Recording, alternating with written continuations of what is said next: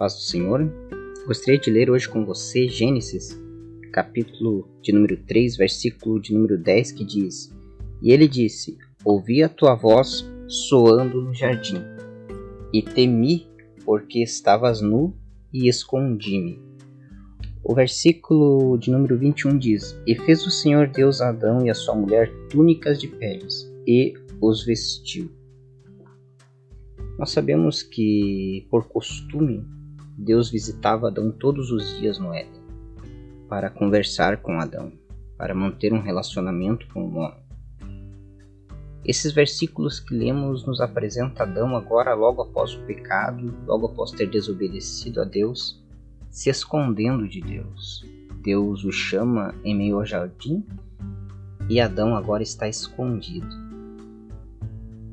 E quando Adão então se apresenta diante de Deus, Deus pergunta a Adão por que ele havia se escondido, e Adão diz que ele se escondeu porque estava nu. Então, logo se é exposto o problema, eles haviam desobedecido a Deus, haviam adquirido este conhecimento de que eles estavam nu, e Deus então traz para o homem, para a mulher e para a serpente um juízo. Depois dessa narrativa bíblica, a gente lê este segundo versículo que diz que Deus agora faz vestimentas ao homem e à mulher. E eu tiro deste texto um ensinamento muito importante.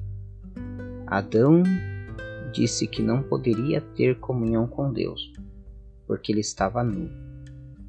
Mas Deus agora lhe faz vestimentas, numa indicativa de que ele não precisaria mais ter vergonha de chegar diante de Deus, porque agora Deus havia providenciado uma vestimenta para ele.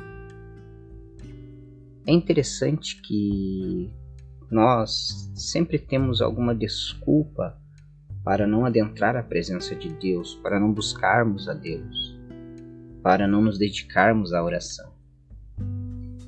Mas quando a gente apresenta essas dificuldades a Deus, Deus é provedor, Deus providencia meios para que eu e você possamos estar diante dele. Eu não sei o que lhe faz ter vergonha de Deus. Eu não sei o que lhe faz estar distante de Deus, ou o que lhe faz tentar se esconder de Deus. Mas eu sei que se você abrir o seu coração ao Senhor, contar para ele as suas dificuldades, Deus pode providenciar coisas novas na sua vida. O Senhor te abençoe nesse dia.